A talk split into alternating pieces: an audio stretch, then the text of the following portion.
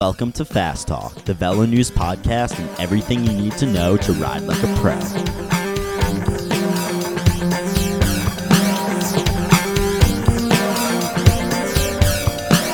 Welcome to Fast Talk episode 98, a bonus episode, question and answer with Coach Connor and I. We're going to discuss intervals, the execution thereof. We're going to talk about dirty Kanza training. We're going to talk about muscle fiber types and recruitment today. We love all of the questions we've been getting from both our email address and from our voicemail. That's fasttalk at fastlabs.com or our voicemail is 719-800-2112. Please keep sending those great questions to us. One thing I want to mention, again, we launched Grant Holicky's show Off Course last week and we want you to go check that out. There are several episodes up already, and coming soon will be episodes with Meredith Miller, Lance Haidet, Emerson Oronte, and many others. Check it out. One other thing I'd like to mention is our newsletter that we've started and have going out now. To sign up for that, check us out at fastlabs.com. Let's get into the questions, shall we? First one comes from Peter Burkhart from Lebanon, New Hampshire. Comes from email, and I will read it to Coach Connor as we speak.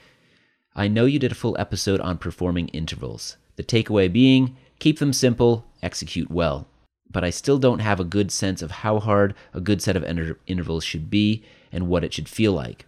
For example, if I'm doing a 4x8 minute interval riding on Zwift in erg mode so it is easy to hold a fixed power, should I set the power for, quote, legs on fire, barely able to complete the last one?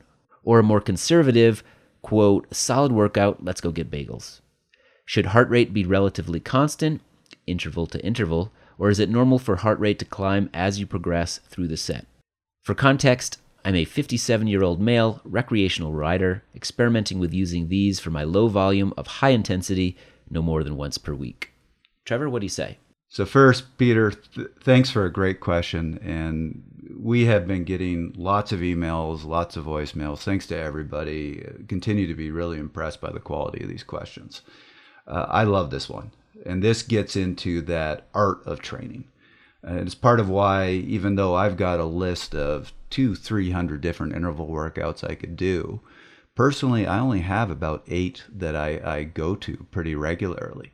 And the reason being, it takes a long time to learn how to do a, an interval right. So there is no one rule on here's what should happen with your heart rate, here's what should happen with your power, here's how it should feel. That's interval by interval by interval workout. So I can answer all those questions for one particular workout, but then another workout might be a complete, completely different answer. Mm-hmm. So, for example, I have two workouts that involve five minute intervals. One is a workout that I do in the winter, which is five by five minutes with one minute recoveries. For those, I'm never going all out. I don't let my heart rate break my my threshold heart rate very, very mm-hmm. much. So my threshold heart rate's right around 172. If I start hitting 174, I back down. So I finish that workout and go, that was hard, but it doesn't kill me. Mm-hmm. I also have five minute hill repeats that I do in the season. That's more of a VO2 max workout. And that's, I want to be feeling like I'm going to throw up by the end of every interval. Mm-hmm. Those are so fun. They're different purposes. So with every interval, to start to answer those questions that Peter's asking, you first have to start with what's the purpose of this workout? And when I think purpose, I think about what's the energy systems that you're trying to hit. That really guides what's the right intensity, how should it feel. Also ask what's the time of year. I'm personally not a big believer that if you're starting to do intervals in December and you're not racing until till May, I don't think at that point in the year you should be doing anything that should be making you feel like you're going to throw up. Right. That might be a little too hard. Right. Later, as you're getting close to the race season, having those intervals that you really have to struggle can be really important. So you have to think about all these things, and that's really going to direct how you approach the intervals. So going back, he was talking about the four by eight minute uh, intervals. Uh, we've brought these up a lot in the show. I do these. I love these. It's a, it's a my, one of my favorite kind of January February workouts. So I'm actually doing them right now. Bread and butter about to start doing them. you'd call them. If you ate bread and butter, that is, which you don't. I don't eat bread and butter. So that's why I do the interval instead. That's how I get my bread and butter. So four by eights. Now, first of all, I, I emailed a response to Peter, and what I did was I sent him screenshots of two sets of four by eights that I've done. So mm-hmm. we'll put these on the website. Yep. We'll also post them on social media. So if you're listening right now and you're really interested, go to our website, fastlabs.com, go to the podcast section for this episode, and we'll have those images up there. We'll also have them by, by this point on our social media. Yep. These are two four by eight workouts that I did. One was I, I was very happy with my execution. One was horrific execution, in my opinion. That said, when you look at them, you will see differences, but it's not shocking differences. And that's what I mean by interval workouts are, are kind of an art form. Mm-hmm. With these four by eights, when you look at the graphs, you'll see a red line, that's my heart rate. And I have a, a dotted straight line that shows you where my threshold heart rate is. And then power is represented with these this heat graph. So any of you who ride on Zwift, you'll be very familiar with this. When you see it kind of orange or yellow, that means I'm I'm right around my threshold. Uh, when you see dark red, that means I'm above threshold. If you see blue um, or green, that means I'm more down in, in zone one. So when I do four by eights, uh, my approach to it is I want consistent power. So I want to be doing the same power on the last one that I'm doing on the first one. If I can't do that, I went too hard. Abort. With heart rate, again, I set that rule. This time of year, I set that rule for myself. I don't really want to be going more than a beat over my, my threshold heart rate. And so, what you'll see with my heart rate in this well executed set of four by eights is the first interval I actually don't even hit my threshold heart rate. You, s- you're paying much more attention to your power at that Right. point.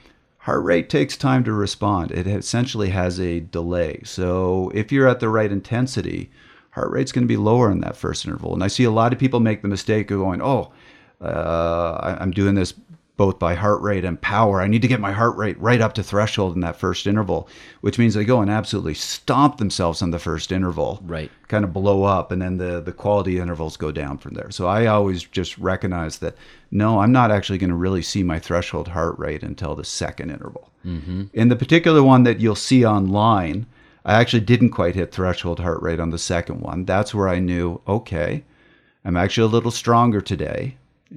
You made my that power's decision. a little bit low, so I actually made the decision on the next two. I just r- upped my wattage about 10 watts. And then you look at the last two, you'll see my heart rate comes up quite quickly, and then it just plateaus right at threshold. Yep. And I Sits want to right, s- bele- right beneath that line that you're targeting. Right. And I want to see that nice kind of flattening out of my heart rate. If you're doing threshold intervals and you'd never really see heart rate level out, one of two things going on. Most likely, you're just going too hard. But I do see with athletes who have really focused in on always going hard, they don't do a lot of aerobic work. When they're even when they're up near threshold, they're so reliant on anaerobic energy systems it's actually very hard for them to get their heart rate to plateau. So you'll always see a bit of that rise.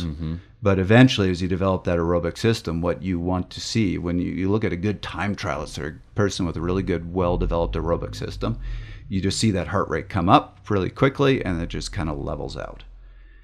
When you look at the poorly executed ones, what you're going to see is first, um, it kind of ignore the the first interval. There are a bunch of things happen here. In the first interval, my trainer kind of blew up on me for a little bit.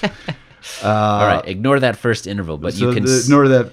Yes, but you were saying Yeah, no, you can. You, I mean, it's so obvious when you've turned it into this heat map. You've got much more red. You can see how your heart rate is is crossing that threshold line that you don't want it to. So yeah, go and explain it a little bit, little bit more. But Yeah. for the for the layperson, it's very obvious that this something went wrong here, and you there's only three attempts, so you you Right. you gave up. I was doing these on Zwift, And quick backstory: I was going up Alpe d'Huez, Alpe d'Huez. Alpe d'Huez. So they're, they they have a simulator of Alpe d'Huez. I was going up it. There was a guy just ahead of me who was going really hard, and I wanted to beat him. So I started ignoring all my rules mm-hmm. and just kind of lifted my tempo and started chasing him. And you'll see, you know, it's not like my power was all over the place. That second interval, I was relatively steady, but I was well over threshold. Mm-hmm. I was going too hard, and very quickly the heart rate came up. By the the third interval, um, you can see my heart rate was going way over threshold. My power was starting to come down. Right. And when I got to the fourth interval, I started it and went, I screwed up, and I just stopped. Mm-hmm. So again, it what you don't look at this and go, oh my god, that's a horrible workout. They're just minor differences, but those minor differences are made the difference between a really good high quality workout and one where I couldn't do the fourth interval. And and this is the art. Um, you can't just program some numbers into a trainer and, and end up with one or the other. You you know that first one that was well executed, and the reason I put this one online is the fact that I did up my power on the third or fourth and fourth interval because I looked at my heart rate. I, I made an assessment of my rate of perceived exertion and said, you know what, I'm a little under, so let's raise it. But it was finding that perfect intensity that just takes practice. And that's really important because day to day, you need to adjust. You might do, I might do those four by eights at one wattage on Tuesday, and then the Friday, for whatever reasons, maybe I'm a little tired, maybe I didn't get some sleep, or maybe I'm having a really great day. I might need to raise that power a little bit or drop it a little bit. Mm-hmm. And that's why you have to use how does it feel? What's your heart rate? Look at all these things to find that, that right intensity. Yeah. Not being a robot about these things is actually key. You have to make some decisions out on the road based on the sensations you're gathering on that day. Yep. I have my athletes all the time. They'll email me and go, Oh my God, that workout was incredible. Look at my power. Am I stronger now? And my response is always, Let's see how the next intervals go. yeah, right. you know, you have good days. And likewise, they'll email me and go, I, I was 20, 30 watts lower today. Is something wrong? You just go, No, it's just today. You, you have to look for, for trends. You, you are stronger when every interval session you're 20, 30 watts higher. Right. This next question comes to us from our Google voicemail. And if you would like to leave a question for us on our Google voicemail, call 719 800 2112. So this is from David Sampier, and we'll play his question. Hey guys, how's it going? My name is David Sempier, calling from sunny Palm City, Florida, and I just got accepted into Dirty Kanza, which you know is pretty epic. And I'm down here in Florida. I've got the heat uh covered, but I'm wondering about the distance. I've never gone further than 100 miles on the bike, and I'm wondering what kind of training I should do in the flatlands of Florida. I've got a lot of wind. Gravel is okay, but it's not crazy. And I'm just curious what you guys suggest in terms of someone who does not have rolling hills and does not have crazy gravel and needs to get their butt in shape for the dirty Kanza. Thanks. Well, first of all, David, congratulations on getting accepted into Dirty Kanza. I will say, having done this race twice before, and without trying to be too dramatic, it is a bike race. However, it will very likely redefine what you are capable of doing.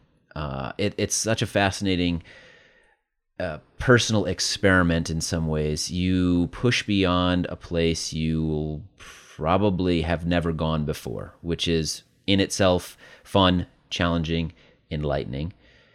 And then afterwards, you may curse a little bit, you may suffer immensely out there, but you'll learn new things about yourself, and then you can apply that to more races in the future, other aspects of your life. It's a it's an amazing thing. So, congratulations on getting in. You're to have a really good time. and I laugh because you're to have a really good time and you're to hurt a lot out there too. It's inevitable. Everybody will. Everybody does. So, to get into the answer to your question about how to train for this, we actually did a very comprehensive episode back, uh, episode number 49. Check that out, but I, I will will highlight some things here as well. There's of course different ways to skin the cat, as Trevor likes to say, when it comes to training for ultra endurance races like this logging lots of miles is, you know, basically a method you could take. Is that going to lead to the best result? Eh, probably not. If you're a little bit more scientific, a little bit more structured with your approach, you'll probably, you know, more efficiently improve the performance on the day. So, what does that mean? You've probably heard us talk about aerobic threshold before on the program, and that's a pretty important piece of the puzzle when it comes to training for these ultra endurance races.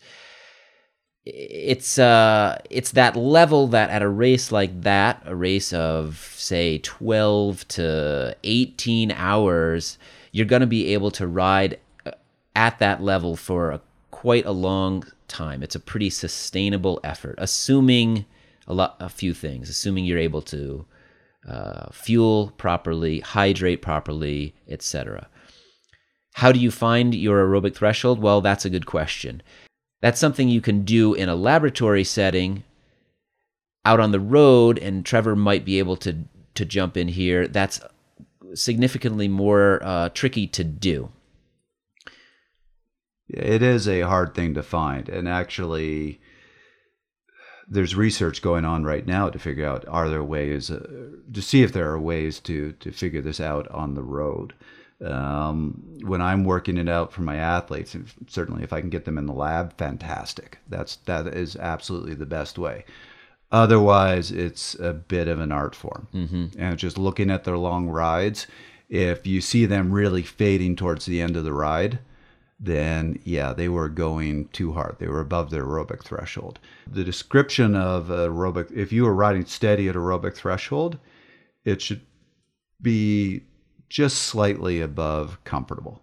Like it should not be really hard. It shouldn't be sweet spot, like you're really pushing yourself. But at the same time, it shouldn't be that just completely easy conversational ride. It should just be above that. But you should, if you ask yourself, could I sustain this for three to five hours? Your answer should be, yeah. I'll be a little tired at the end of that, but I could sustain it. Yeah. Uh, for for those who will never get into a lab and aren't working with a coach, now I know we would we would encourage them to do so. But on an RPE scale, what what are they targeting here for aerobic threshold? Oh, that's a really good question. Uh, you know, everybody has a different perception of RPE. Yeah, sure. Uh, but on a one to ten scale, I'm thinking three, four. Okay. Okay. Yeah, and and you know, going back to that episode forty nine where where Trevor and I dove quite deeply into the training here. I was the one that was doing the race. Trevor was coaching me through that experience. And so we got me, I, I, was able to get into the lab. I was able to find this aerobic threshold. And then a lot of the rides that I did were based around that particular um, threshold. What do these rides feel like? Well, if you're not used to doing these, at first they're actually going to feel too easy. Right. If you continue to ride at that very consistent, steady temp, that pace, they're going to start to beat you up. And by the end of them, you're going to feel pretty fatigued if you only did the ride for at that pace for for an hour, you know, you're going to be like, man, what? This isn't going to get me ready for Dirty Kanza. If you do it for five hours, six hours, or longer, you're going to feel pretty whooped at the at the end of those rides.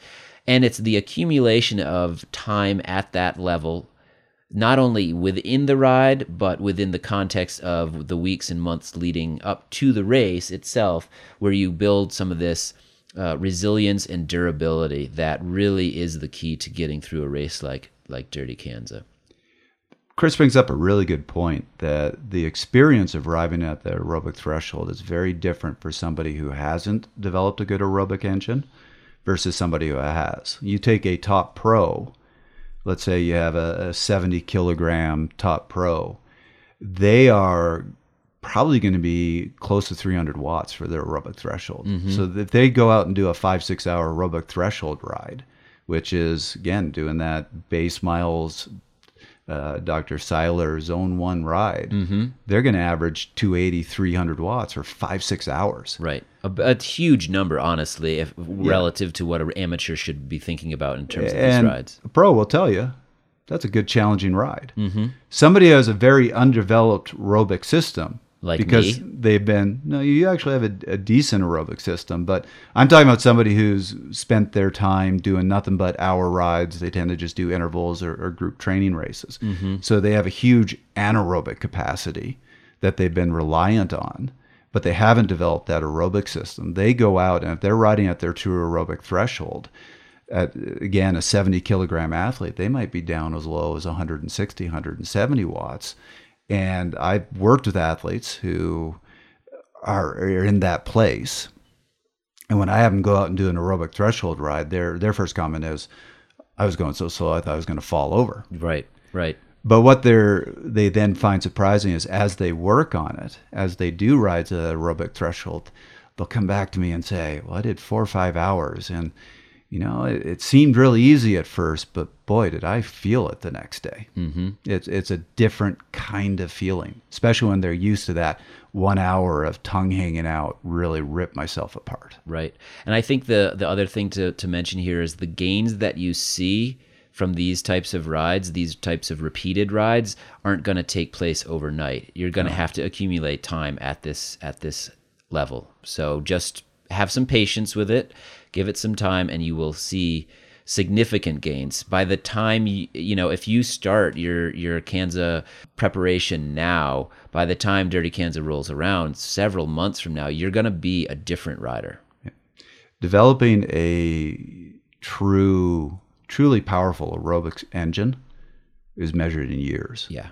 Developing an ana- that anaerobic capacity is measured in weeks to months. Mm-hmm. yep Different scale. And that's why a lot of athletes really like to focus on that side because you see improvements rapidly. You work in that aerobic engine, you can spend months and feel like you never got anywhere. Yeah. The, the second big component that I'd like to address when it comes to Dirty cans uh, preparation is the nutrition and fueling strategy component. It, it can't, I can't overstate how important it is.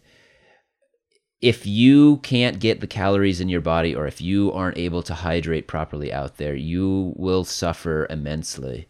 With a proper fueling strategy, your day will be not only much, much more pleasant, the performance you are able to put out will be that much better.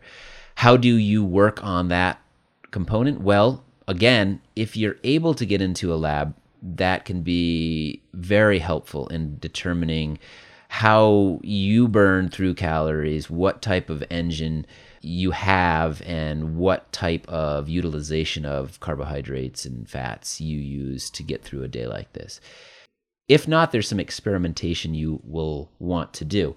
Again, don't do this in the week preceding Dirty Kanza. Do this in the months, in years if you if you have the time leading up to a race like this.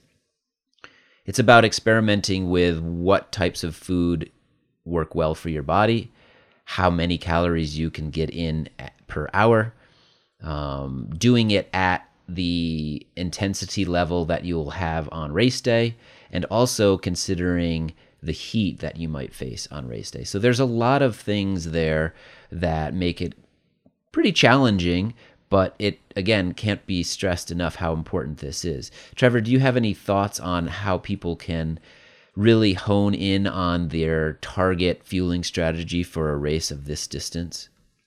It's exactly what you said. You have to experiment. You have to try.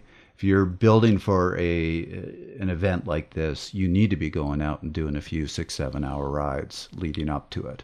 If longest ride you've done is three, four hours leading up to Dirty Kanza, it's going to be a bit of a shock to the system. And on those rides, you need to experiment with fueling um, particularly towards the end of the ride. Hopefully, if you're doing hard enough a six, seven hour ride. You're experiencing the issues with digestive system starting to break down, starting to not work as well for you. That's actually when you need to experiment with fueling and see what you can get down. And my suggestion is look for simple things. Because I can guarantee you, Dirty Kanza, as you're getting into that second half of the race, your digestive system's not going to be working well, but you still have a long time. You have to figure out how to fuel that body. Yep. And it's it's simple foods. It's a challenge. It's a challenge. Uh, one other thing that you mentioned about your your training, David, was the wind down in Florida that you have. There's a there's a high likelihood that in Kansas for Dirty Kanza, you will face some pretty stiff winds. You know, I think the natural tendency for most humans when dealing with the wind is to get really pissed off at it because it can be frustrating, especially if you're in a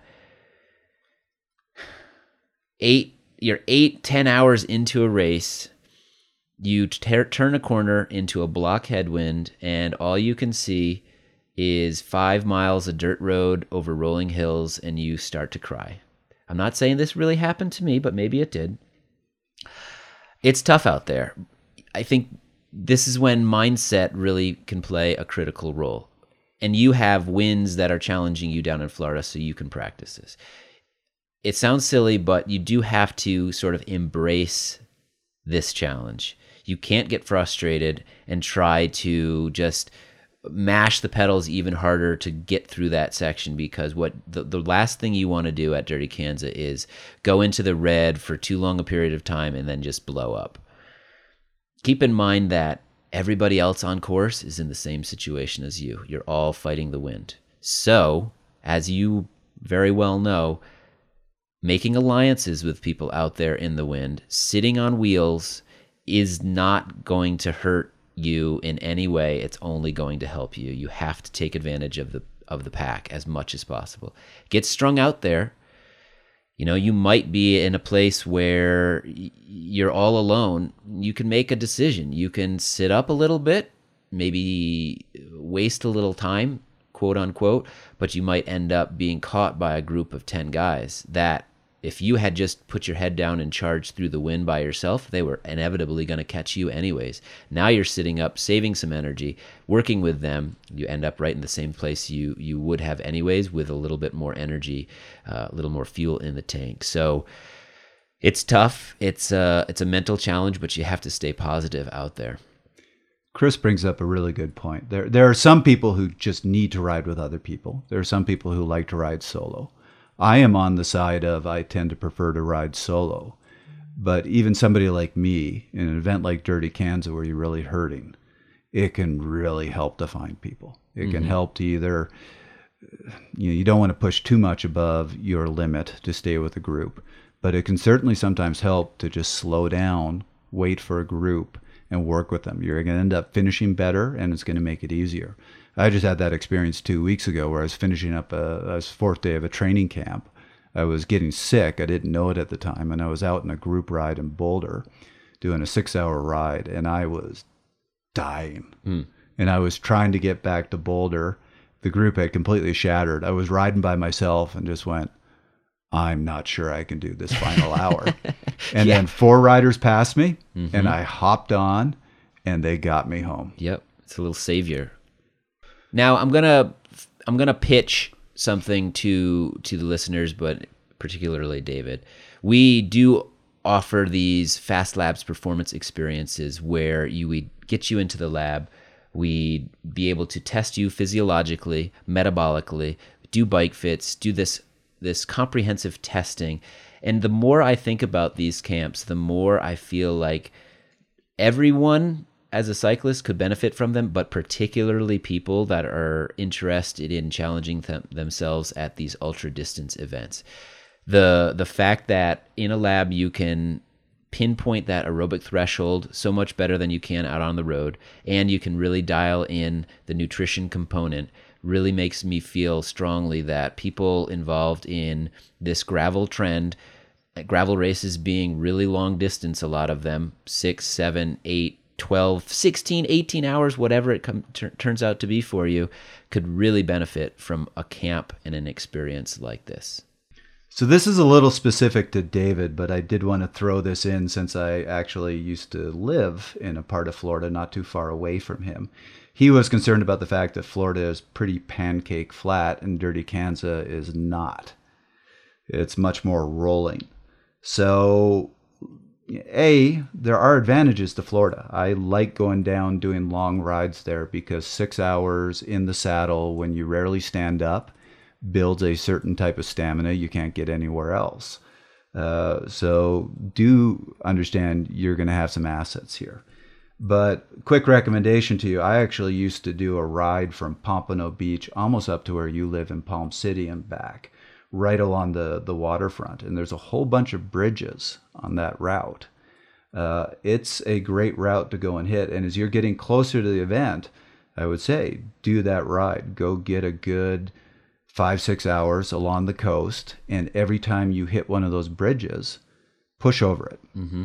Get your legs used because Dirty Kanza, a lot of those climbs, as I understand, are really steep. You're going to have to push over them hard. Yeah, there's there's some steep ones out there. There's not that many that, from a, a Coloradan's perspective, are long. They just accumulate. It's it's relentless. You know, you're getting close to ten thousand feet of climbing out there in a day. So just simulate that by every time you hit one of those bridges, one of those little riders, risers, just push over it. Hit it hard. And if you do that for six hours, you're going to simulate some of that fatigue in your leg, legs that you're going to get a Dirty Kanza. Excellent. Well, our next question comes from Jeremiah Bell from beautiful Anchorage, Alaska. He writes Dear Fast Talk, when doing long Zone 1 rides, and he's referring to Zone 1 in the polarized model, Trevor's advice is to let power drop off late in the ride to keep heart rate in zone one, rather than keep power constant and allow cardiac drift to increase your heart rate into zone two. If I understand correctly, a major reason for cardiac drift is that the type 1 muscle fibers are getting damaged and the body is beginning to recruit type 2 fibers to pick up the slack. Doing rides like this can promote conversion of type 2B fibers into type 2A fibers. So it seems like cardiac drift is an indicator that my type 2 fibers are finally getting off the bench and being forced to do low intensity aerobic work. Is that correct? As type 1 fibers get damaged, it seems like letting power drop off to prevent cardiac drift would let those type 2 fibers stay on the bench rather than forcing them to make up the difference for the fatiguing type 1 fibers. What am I missing? Trevor? This is just kind of a good let's bring everything together question because mm-hmm. this we're, we're going to go back to some of the things we just talked about with dirty kanza we're going to yep. go back to some of the things that we talked about with our first question of the whole art of training uh, so getting to the art of training my my answer here is i both agree and disagree mm-hmm. and it, it really depends on the purpose and the timing uh, let me quickly address physiologically when he said if you let your your power come down are you letting the type 2 muscle fibers off, off the hook? Right. Not really. There's a certain point where when the type 1 fibers get fatigued uh, they are your your your muscles just naturally start cycling fibers. Mm-hmm. So even if you reduce the intensity, you're going to start cycling in some of those those two A fibers and use them. And Not as much as you would if you were keeping the the power up. But remember, that's not the only thing that's happening. Once you cross over that aerobic threshold, a whole bunch of things change physiologically in your body. So if you stay at that constant power uh, and you start to fatigue, um, and your heart rate comes up, you're actually going to start training in zone two. And it's just a different effect. Mm-hmm.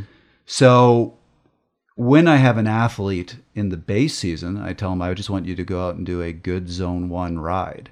That's where I say, stay by heart rate, let the power drop, because this is where I'm a purist.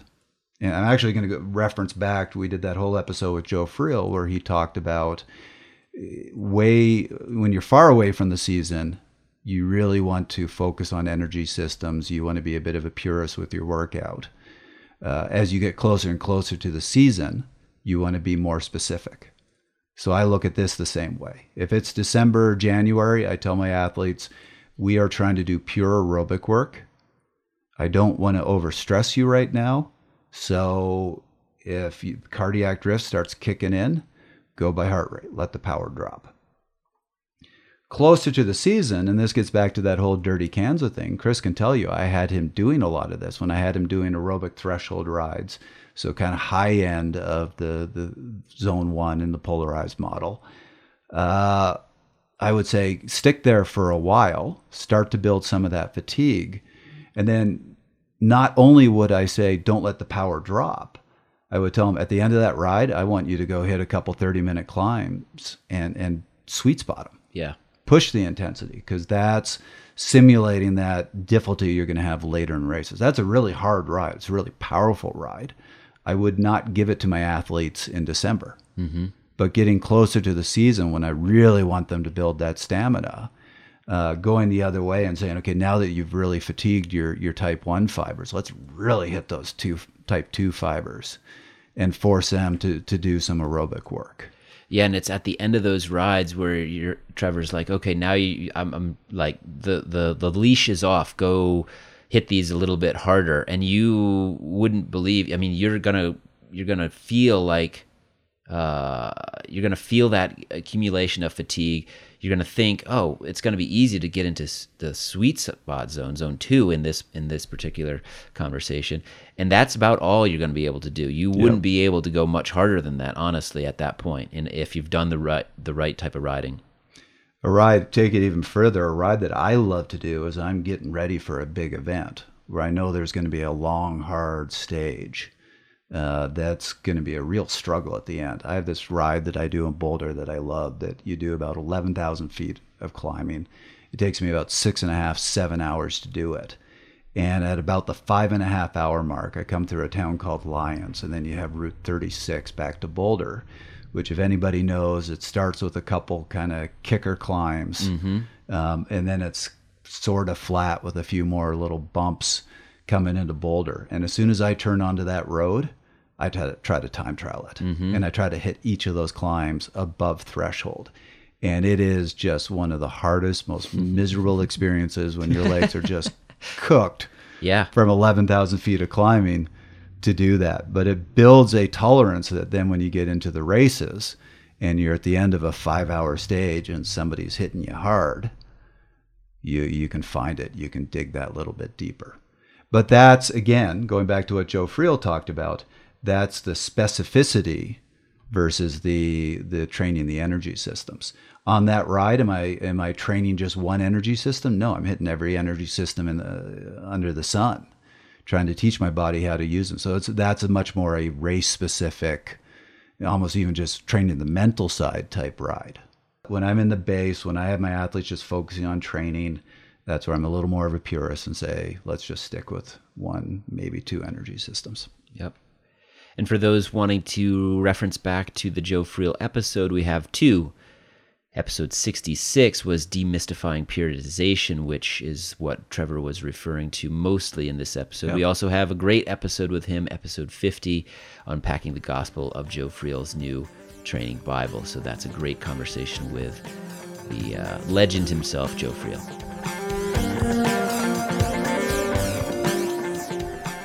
Was episode 98 of Fast Talk. As always, we love your feedback. Email us at fasttalk at fastlabs.com or call 719 800 2112 and leave us a voicemail. Subscribe to Fast Talk on iTunes, Stitcher, Spotify, SoundCloud, Google Play, or wherever you prefer to find your favorite podcasts. Be sure to leave us a rating and a review. The reviews are actually pretty important as they help other people find Fast Talk when they're searching on iTunes.